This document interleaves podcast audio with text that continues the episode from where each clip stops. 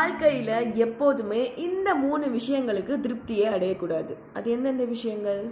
நம்ம கிட்ட கேட்டால் சாப்பாடு தூக்கம் பணம் அப்படின்னு சொல்லியிருப்போம்.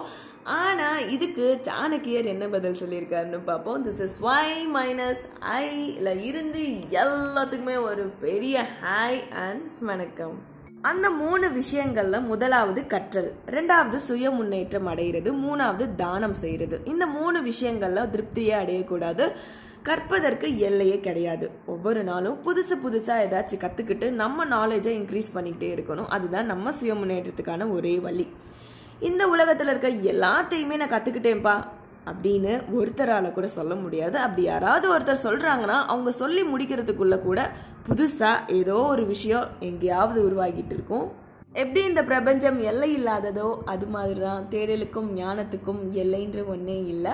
லேர்னிங் மூலியமாக நமக்கு கிடைக்கிற அந்த செல்ஃப் இம்ப்ரூவ்மெண்ட் ஆனது முதிர்ச்சியாக மலர்ந்ததுக்கப்புறம் ஒரு கட்டத்தில் செல்ஃப் அனலைசஸ் சுய அலசலுக்கு கொண்டு போயிடும் அதிகமாக அளவுக்கு அதிகமாக இருக்க பொருட்களை நம்மக்கிட்டேயே வச்சு என்ன செய்ய போகிறோம் அது சேகரித்து வைக்காமல் தானமாக கொடுக்கறது தான் மனுஷனோட கடமை. அன்னதானம் வஸ்திர தானம் கல்வி தானம் இப்படி எந்த விதமான தானமாக இருந்தாலும் சரி.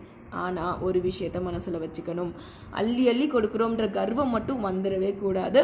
ஒன்ஸ் கொடுத்துட்டோன்னா அது மற்றவங்களோட பொருளாயிருச்சு. அவ்வளோதான்.